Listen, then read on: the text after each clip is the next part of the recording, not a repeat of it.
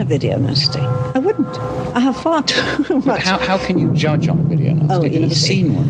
I actually don't need to see visually what I know is in that film.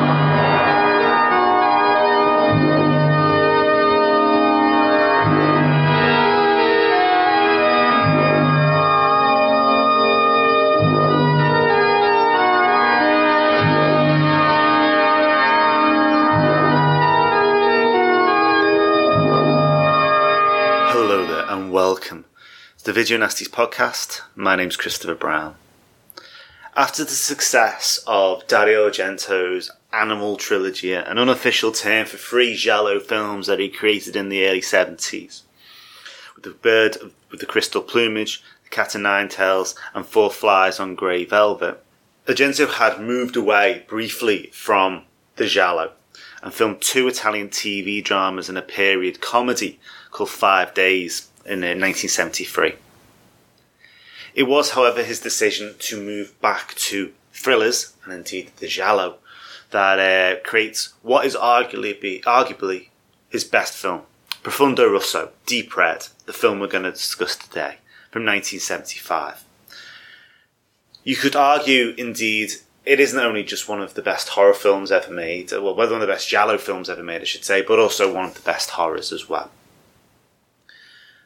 Which is good, because there's another film on this list that you could equally argue that Argento made, which is one of the best horror films as well, with Suspiria, which we'll talk about in the future. But Deep Red made Argento not just famous in Italy, but also famous internationally as well. And um, indeed, it is a film that John Carpenter uh, frequently refers to as an influence on why he made Halloween. The thing about Deep Red is it is deeply beautiful, wonderfully tense, frightening and violent. It fulfills everything you want from this kind of uh, thriller. Uh, certainly, the, there's elements of a confusing um, and unusual plot from, uh, and you know, it, it, there's a lot going on, shall we say. It has some of the most beautifully filmed and staged shots of a, of a, of a horror film. And indeed, as well, it features um, exactly the kind of violence and uh, uh, extremeness that you want to kind of uh, jolt you and shock you awake. This is a film with uh, Argento at his most pomp, to the point that one shot even references Edward Hooper's Nighthawks painting from 1943, the old oil on canvas uh, painting of uh, a downtown diner, um, which is uh, which surely shows that you know he he wishes to elevate way above the what you'd expect um, such a potentially a grubby content would be from a story after all, which is about uh, people being offed by a black gloved killer.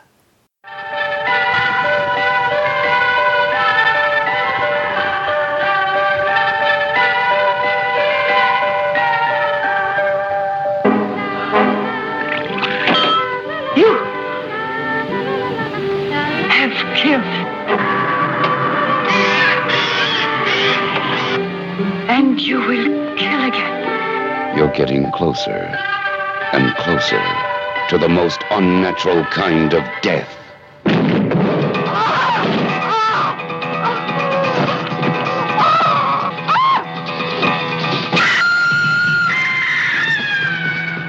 Beyond shock, What was that? beyond horror, into total terror.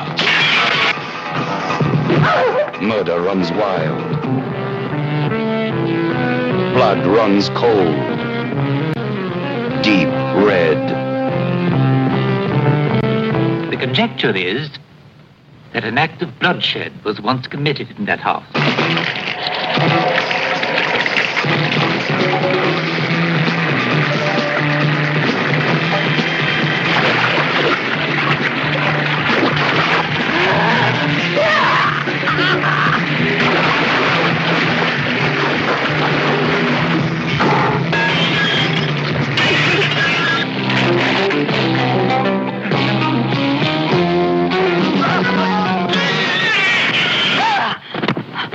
What is it? Didn't you hear that? No, what was it? I don't know.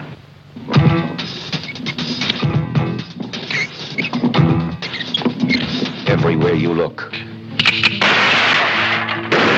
everywhere you turn, death is running with you.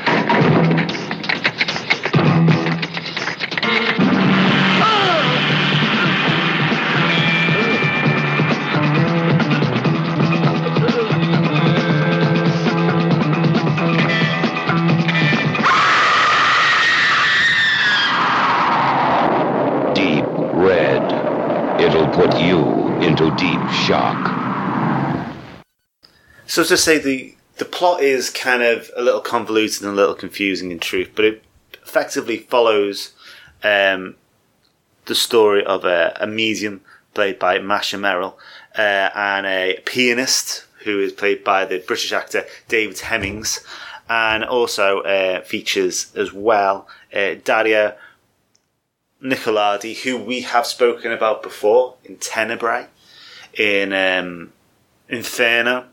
She also stars in Opera and Phenomena from these uh, great um, Argento films from this, you know, this this heyday period of his as well, and also helped write uh, Suspiria, which again we'll we'll talk about in the future.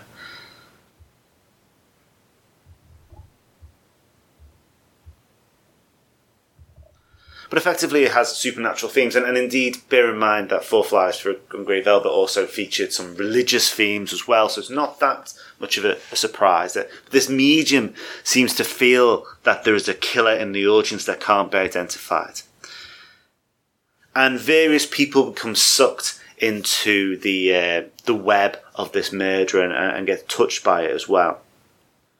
Eventually, the uh, the mystery expands, and we find out exactly who's behind it, and, and tr- are treated as such to a glorious death scene to, to polish the film off. Something that sits very strongly within all of uh, Argento's early giallo films, in particular, The Bird with the Crystal Plumage, which very much uh, adores its uh, its its its its violence and its uh, brutal brutal ending. So Deep Red was actually shot on location in Turin, in Italy, uh, over a period of round about um, four months. Argento chose Turin allegedly because there were uh, practicing Satanists there, and uh, it would give the, the you know a certain kind of uh, tension and uh, a bit of edge to what he was trying to do. Bizarrely, the film had a, an unusual title to start with called The Saber-Toothed Tiger as well, rather than this um, rather vagueness. But I think Deep Red uh, or Profondo Rosso, what it does is kind of uh, highlight the uh, the brightness and the, the vividness of the palette which is used through the film. You know, we already know, and it's been used many. You know, at this point, he was incredibly adept in picking uh, shots and making the, the cities look beautiful and very artistic, but also very cold and quite troubling and unsettling as well. So you know, um, when we look at the bird of crystal plumage, we see a uh, the, all the scenes with the art gallery where it's all very clean and modern. Um, but also as well, there is this ominous edge of night encroaching upon the, the brightness of the colour, and then obviously the uh, the glass providing a, uh, metallics providing a, a counterance to the to the blood. Here, as we've said before as well, the, the reference to it, to Nighthawks, that, uh, the Hooper painting, um, offers a similar thing. We see the, the darkness and, uh, and quietness outside, and then this oasis of lightness and brightness within the, within the, the diner that's, uh, that, that's, that's pictured. And, and that is a, a, an image and a shot which, um, Argento replicates. Indeed, he also um, adds a, a certain kind of. Um, the, the, he's very keen on on spending a lot of time in these Turin, empty, isolated streets. Um, they almost feel like a um, a sound stage. They're so they're so eerie, you know, and and uh, they they they he creates a, a version of the city which is uh, offish and uh, and intimidating because the, the- apparently no one seems to be around for miles. And like many um, uh, filmic deaths, the decision was made to make them um, more relatable to the audience, shall we say. The reason for that was uh, it was given by co-writer Bernardino uh, Zapponi, who uh, said that they, they were trying to find ways that make killing people that the audience could relate to in a in a in a different way. So you know, um, for example, somebody is garroted with a with a necklace, and we, we can all imagine, of course, the the feeling of a you know being caught by something around the neck by pulling on whether it be your t-shirt or or indeed uh, you know a piece of jewelry that you have around your neck or a lanyard with yanks at you you can imagine the pain of, of that. We've all we've all experienced that kind of that kind of pain. So it kind of uses that to kind of you can feel it more and this is stuff that gets used around a lot. You know, when we think about um, and the influence of that kind of decision making. You know, we spoke about um, Norman J. Warren's uh, terror and the the attack in the Achilles heel. That's repeated in you know again Video Nasty Evil Dead with the pencil in the Achilles heel, and the um, and time and time again within Argento's back catalogue of films, um, people being, uh, you know, stabbed in certain ways or attacked in certain ways. The idea being that, you know, people can't relate really to the feeling of being properly stabbed in the chest because no one's been, you know, if you're properly stabbed in the chest, that's probably the end to you, or indeed being shot. No one really has an understanding of, unless you have been shot, which, in which case, very unfortunate for you. Um, you know, what that actually feels like. We've spoken before, uh, I think, I believe, it's been, even though it has been a while, of the fact that Argento wore the black gloves himself for some of these films. And indeed he does for this one as well.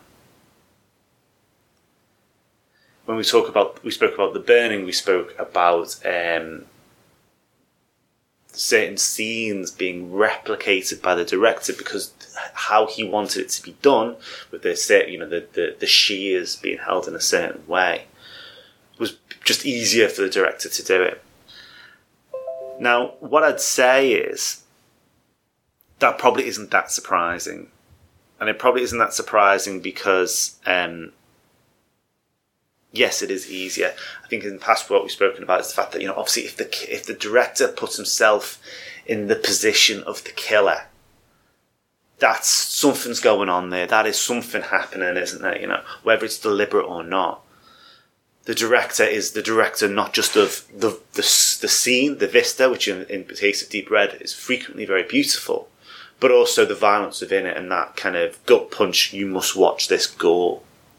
What it does is kind of bleed the lines between the director's job and and and you know why would you make these kind of films? You know you know the when a horror film shows the violence, the stab in the Achilles heel, and creates the the, the wince of the audience, that frequently is a, a part of a, a a storytelling device which is used obviously to get a reaction. Now, the director is part of that because he's he's, he's shot and framed and, uh, you know maybe even wrote the script to kind of make that happen and, and, and make it look a certain way and evoke, evoke that certain item. I don't, uh, you know, it, it, it's not that surprising that therefore then that the actual mm, like gloved hand itself is also the director and kind of merges all these things together. Is the director doing the actual piercing of the violence psychologically in the audience's mind? but also visually on the screen. Okay, getting me the fucking GCSE film studies kind of level of of uh, analysis out the way there. Um, the reason Argento himself says um, that he was persuaded was because it would be quicker, easier. He could get what he wanted, and everyone would be in a in a situation that he thought would be right. Carlo Rambaldi also helped out in terms of the special effects. Rambaldi, be obviously in the past working on films such as Alien, King Kong remake from '76, and uh, E.T. Along with as well films we've spoken about in the past, A Bay of Blood, and the Warhol Frankenstein as well, and of course Possession, which is the uh, that tentacled monster under the bed, which uh, we we have uh, definitely discussed in the past. In terms of influence, uh, apparently um, there has been many different forms of influences, obviously, and you can see that not just here, but in terms of you know how Giallo, you know, we are slap bang in the Giallo boom in Italy, and, and um, you know, few films in that list uh, really get close to this um, that are outside of Argento. Maybe you know, you could argue film like maybe The Strange Vice of Miss Ward, which is a fantastically entertaining movie, but uh, certainly shot in a different way. But um, the um, the chat at the beginning of Deep Red uh, and on this parapsychology uh, course element is you know part of Scanners effectively or allegedly. Um, and you could also argue that Halloween 2 features a very similar death by scald and water um, that is uh, that that's featured here as well. These are fair enough. Um, I think you know if you're really going to look at you know like for likes, you know let's look at uh, a Bay of Blood and um, the influence that had on um, Friday the Thirteenth because there's some shot for shots in there rather than some of this stuff which is you know in the mix. But you know you could equally argue Halloween.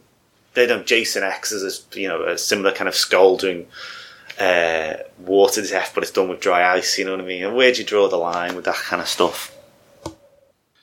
The film has been uh, released in a variety of different formats throughout the years. So, originally the film was 120 minutes long um, for the Italian version. Now it was cut by 20 odd minutes, basically just to bring it down. Now there's a lot of debate about which is the better version. You know, the US version does feel tighter, but for me, a good giallo, like a bit of a good murder mystery. You know, you can give it a bit of time to breathe, you know, particularly because the plot's kind of a, a little bit meandering in terms of what, what where the mystery goes. So you can kind of take your time with it, and it, it, it kind of helps. But it, you know, oddly, well, not oddly, because if you're going to cut, you know, cut the extraneous romantic subplot, the uh, the the stuff between David Hemmings and Dario Nicolodi was basically just jettisoned as as, as the, the quickest way to get to the point. Now that's a shame um, for me, mainly because you know you got this like nice 1970s feel, the good chemistry between the two actors. It, it's a lot of fun and it breaks up the you know you could have quite a quite a serious, quite somber and quite un- weird giallo, but you know and so Argento kind of tries to break a lot of that stuff up with you know this this kind of boiling relationship kind of thing and a lot quite flirty relationship you take that out of the way, it gets a bit more serious. So, from my point of view, not great. Also, some of the subplot involved in the Screaming Kid was exercised, and you know, a, a, a lot of the uh, the violence was kind of toned down. And indeed, in various points, the kind of film has had various odd releases. It was called Suspiria 2 in Japan because it was released after Suspiria, and obviously there is no connection between the two films whatsoever. But you know, hey, get what you can as we said already, it was you know originally going to call the saber tooth tiger, which was going to be because of um, the fact that uh, Argento really enjoyed naming his films after animals. So obviously you got the animal trilogy at the start, and it can be a, a theme that ran through them. What was actually happening was that um, other filmmakers were putting animal titles within the title of their their giallo, um, so it kind of it lost its you know it lost its uniqueness to Argento, so films like you know the Black Belly of the Tarantula, etc. And then you get some. It also has some, um, apart from its its Italian title, Profondo Rosso, um, various um, variations on, on, on, on, that phrase, the Hatchet Murders, which again is, is designed as a, a rather um, exploitation-y kind of way of calling the film. So the preset video was seized by police during the Nasties panic, uh, and has had various cuts etc. over the years. So that 1982 release from uh, Fletcher VHS was this export version that we've already spoken about, the, the US version. So it was it been already cut by 22 seconds and had been trimmed of some of its violence as well. But got seized, but didn't get um, convicted, as it were. So it was just it was just picked up as and as such sits as one of these Section Three films. Didn't get released again until 1993 when it was released with 11 seconds of cuts. Now these were done to uh, cuts which were perceived to be potentially animal violence. Four seconds of showing two dogs fighting, and seven seconds of a, a lizard being impaled by a pin. Which, from a, a view of the narrative of the film is a problem because now the kid just gets slapped for no reason rather than the fact she's the torturing this lizard. But anyway, and uh, obviously, if you remove some of the animal cruelty to some of the decision making for later on, doesn't make a huge amount of sense. Um, so the film was uh, then released again in 2005 uh, with the seven seconds of cuts from the dogs removed. The reason why that was, it was pretty clear, and if you look at it closely, it basically looks like the dogs are just playing around with each other and actually dog fighting. Um, but and there's a reframing device for the lizard to an attempt to kind of at least tell that story narratively. Um, there's an American version where there's a shortened export version was cut further to get some of the violence out the way so get an R racing. There's a no no cert version of like a, a, of, of that as well. So there's an uncut version of the export version. In 2010, the um, Arrow Video found got evidence from the film distributors that the shot with the lizard was a trick shot, so the lizard wasn't injured while uh, while the film was being made. So that got released uncut in the UK, and then finally we come to today, the uh, 2016 Arrow Blue release, 4K scan, everything uncut. It's a beast, and also came with the soundtrack, which we've not discussed yet and it's a bit of a belt and braces CD soundtrack that sat on the on the product. So the soundtrack is from Goblin, and it's Goblin's first soundtrack, but also really the first formation of the uh, the band Goblin as well. At that point, they were recording under um, uh, the the team Cherry Five with a different lineup, and uh, they were brought in with, uh, to work with Giorgio Gaslini, who's a pianist and composer for this project. So a guy called um, Walter Martino, who's on drums, uh, leaves the band at the start of this process and joins another band called Libra. At this point, the band is Claudio Simonetti, Massimo Morante, and um, Fabio Pignatelli as well. So Martino was kind of recording on a fair chunk of the uh, is, is on a fair chunk of the album anyway, but he's replaced by another guy, um, Agostino Marangolo. So three or four days recording in, Gaslini, this uh, composer, has a fight with Argento and leaves. And so Argento basically says, "Listen to the lads, to the band. You have a go at you know trying to get what you can out, the, out, out, out of this. So he gives them one day to record, to write, and one day to record. Um, so distinguish this from a, from another album that we're going to, release. They changed the name to Goblin. So this is going to be like their, you know, this is the Goblin, um, you know, band's name. You know, it's a slightly different lineup and it's a slightly different feel because it's a, a soundtrack. And Goblin sounds suitably horrible and hor- you know, uh, horrorish.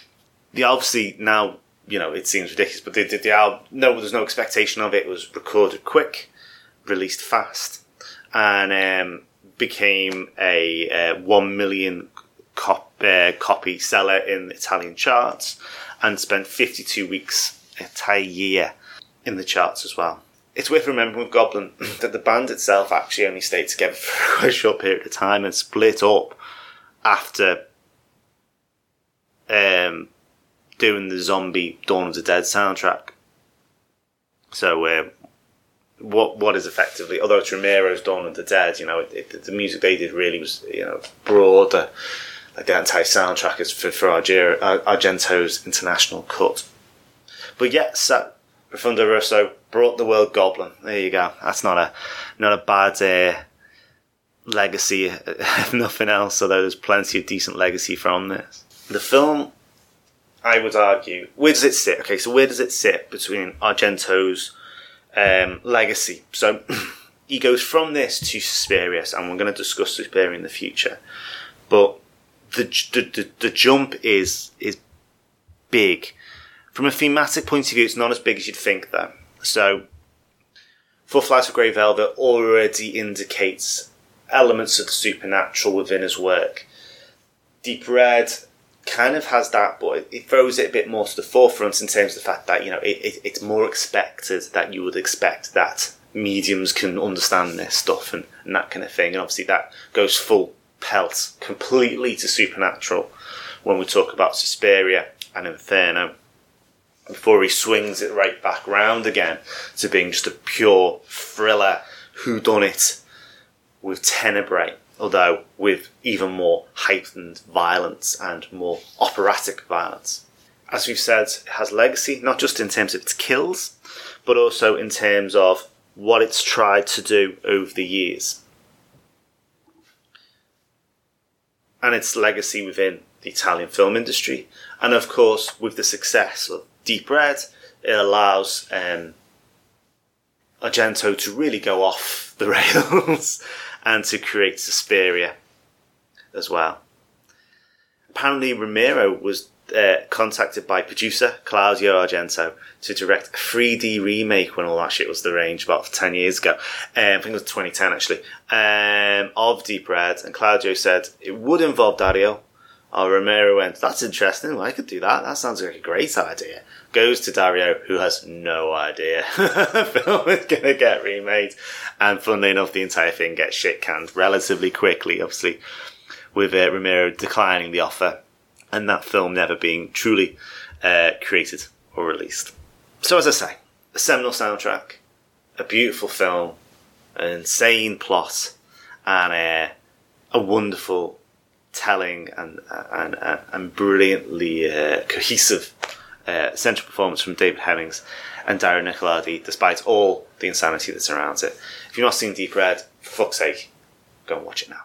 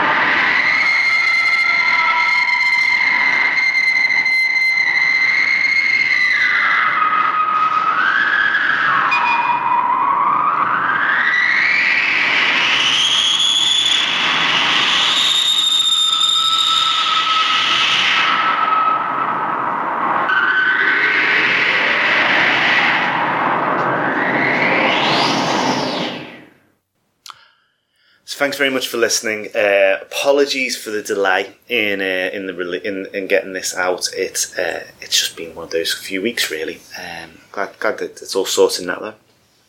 Thank you to Mark Forrest who contacted me on the website, which you can do as well. Go to thelasthorrorpodcast.com or videonastyspodcast.com. You can leave comments on any of the uh, articles there, of any of your opinions of the films we've been discussing. Mark says, just wanted to say that I've only recently been introduced to your work and I'm really enjoying the Last Horror podcast. I'm sorry that I appear to have started the when you decided to take a break. Cheers, Mark. Although, to be fair, a lot of people would argue that this the podcast has been taking a break for about a year. But uh, that's mainly because of my own uh, other projects kind of getting in the way. However, at least I've got your History of Horror podcast and the very video nasty one to keep me enlightened and entertained. All the best, Mark. Well, yes, uh, thank you. Um, I'm proud of all my, I, I like all my podcasts. Um, but um, so I've said said hello and thank you for for the for, for, for being in contact. Um, yeah, they're all quite a bit different, but uh, hopefully um, you, you, get some pleasure out of all of them. Um, so I am very much enjoying returning to, to the Video Nasties uh, theme at the moment. So um, that's been good. If you want to get hold of me, please do. Uh, email address videonastyspodcast at gmail.com. As I said, go to the website or you can get me on Twitter at orange underscore monkey if for some reason you think Twitter is a good idea anymore. Despite the fact it's an absolute hellhole. Um, so from uh, the big, brash, uh, beautiful, well shot, uh, you know, director in his pomp of Deep Reds, we go to a very different auteur. We're going to be covering GBH. Not um, the Channel 4 uh, esteemed documentary, uh, um, drama, which uh, came out afterwards. No, uh, the Cliff Twemlow shot director VHS, uh, British uh, crime drama, um, which is a very particular piece of art, uh, and uh, we get to talk about you know DIY, you know, film really, which I think is a good thing.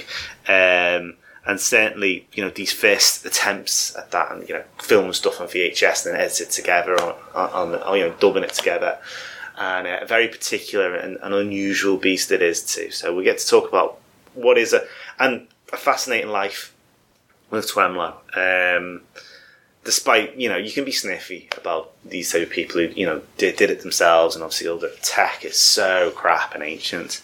But um, I respect it. You know, it's a punk ethos, isn't it? You know, let's just fucking make the film ourselves, and I think that's great.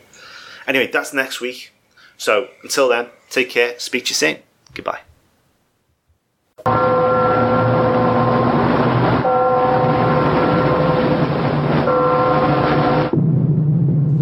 Have never seen a video nasty. I wouldn't. I have far too much. How, how can you judge on a video nasty? Oh, You've never easy. seen one. I actually don't need to see visually what I know is in that film.